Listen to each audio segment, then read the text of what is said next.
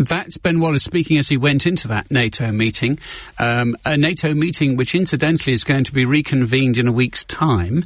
Uh, at least that's on the in the calendar now, and it's going to be attended, we understand, by the U.S. President in person, President Joe Biden, coming across to talk to NATO leaders and other leaders in what I imagine will be an absolute blitz of meetings with various people. So let's bring in Simon Marks, who's live in Washington D.C. for us right now.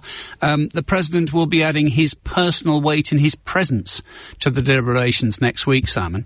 Yes, I think from uh, the White House perspective, Martin, this is an absolutely crucial moment in the Biden presidency, an opportunity for uh, Joe Biden to cross the Atlantic, uh, be seen to be sitting around the table with leaders of NATO, again sending uh, a very strong message to Russia that the Western alliance is more united than it as has ever been, the White House argues, uh, in light of Russia's uh, invasion of Ukraine. This is not, of course, where the Western alliance truly expected to be three weeks into uh, Russia's military campaign in Ukraine. President Biden had, uh, in the run up to all of this, consistently predicted that while Ukrainian armed forces might be able to resist the Russian onslaught to some degree, no one expected that three weeks into this conflict, the Russians would already uh, be facing something of a quagmire, although it's still not apparent that Vladimir Putin is entirely ready uh, to take any kind of off ramp and begin the process of resolving all of this. Although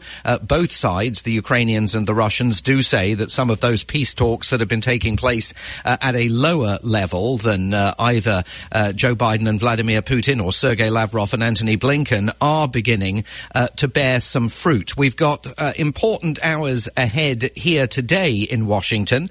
President Volodymyr Zelensky, in about an hour and a quarter, will be making a video video link address to a joint session of Congress, following on, of course, from the appearance uh, that he made yesterday before the Canadian Parliament and the appearance that he made a few days ago uh, before Parliament in London. Both of those uh, elicited lengthy standing ovations for him. I'm sure we're going to see exactly the same play out today uh, on the floor of the United States Congress. So that gets underway uh, in an hour and a quarter. So uh, I'm losing track of the hours because they've all changed but we've put our clocks forward. Long story, but I think that's one o'clock your time. It is, is indeed, it Simon. You're spot on. Yeah, absolutely. So it's 1 p.m. your time, and it will be interesting. It will be interesting because this is not the first occasion, of course, that President Zelensky has made this appeal to um, to administrators, to lawmakers in various fora around the world.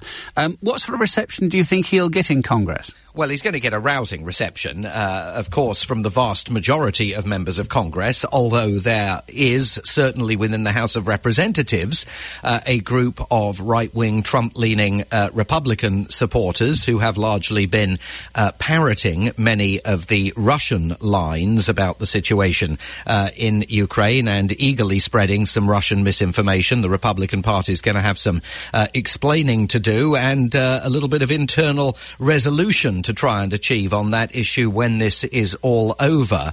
But the real question is uh, what's going to happen after Volodymyr Zelensky in this speech, as he's bound to, once again urges the creation of a no-fly zone and urges more support from the West for the Ukrainian resistance. That no-fly zone still seemingly off the table from the perspective of the White House, although interestingly yesterday, the Speaker of the House of Representatives, Nancy Pelosi, uh, indicated that she was frustrated about the fact that the United States had done nothing uh, from the air to pulverize that stalled Russian convoy of uh, military hardware that only recently began once again its advance uh, on Kiev. Remember, Nancy Pelosi was the first voice here uh, within the Democratic Party leadership to uh, urge President Biden to ban Russian oil imports, and a few days later he did so. The White House had not previously obviously been planning to do that. Will she have the same impact on a no-fly zone? I think that's a, a much higher bar. President Biden today, though,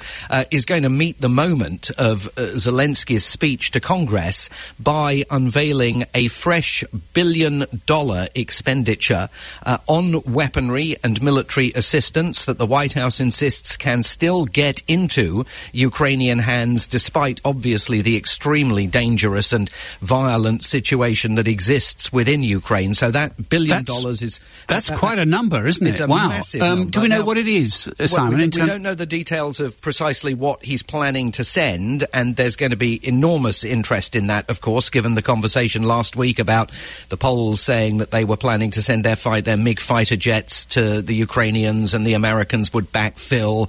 The Americans then blocked all of that. Let's see what's in the package. But this is just potentially the start, Martin, because it's being carved out of that $13.6 billion uh, expenditure uh, signed into law by President Biden, earmarked for both military and humanitarian assistance for Ukraine. So a billion takes, uh, you know, obviously has the potential to make a big difference on the battlefield.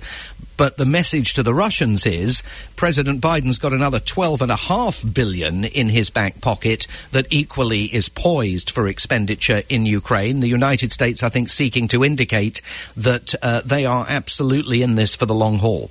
Uh, Simon, could I just do a, a, a very big pivot? Although I guess it might be related in the sense of finances. Um, you may well be feeling yourself a little poorer if your mortgage rate goes up after that announcement by the Fed tonight. Is is the odds now that they're going to put up interest rates by a measure? Well, I think that that is the uh, expectation of the markets. Jerome Powell, uh, the chair of the Fed, certainly a few days ago indicated that he was looking at the possibility of a quarter percentage point uh, movement. I mean, the Fed is under pressure, not in large measure because of Ukraine, although obviously the impact of Ukraine on the price of uh, oil uh, has caused anxiety within the United States and within the White House. But the Fed's also under pressure because inflation here is at a 40 year record high and shows no sign of abating. So they are keen, I think, to do something. They've been indicating for weeks uh, that movement could come as early as March. We are just past the Ides of March, aren't we? So uh. I suppose uh, it's a propitious moment, perhaps, for that to occur. Simon, thank you very much indeed. Simon Marks for us live from Washington, D.C. And of course, the developments on that speech, uh, I'm sure Chris Golds is in the chair from one o'clock today, will reflect uh, the President Zelensky speech to uh, Congress um, in our coverage after one o'clock.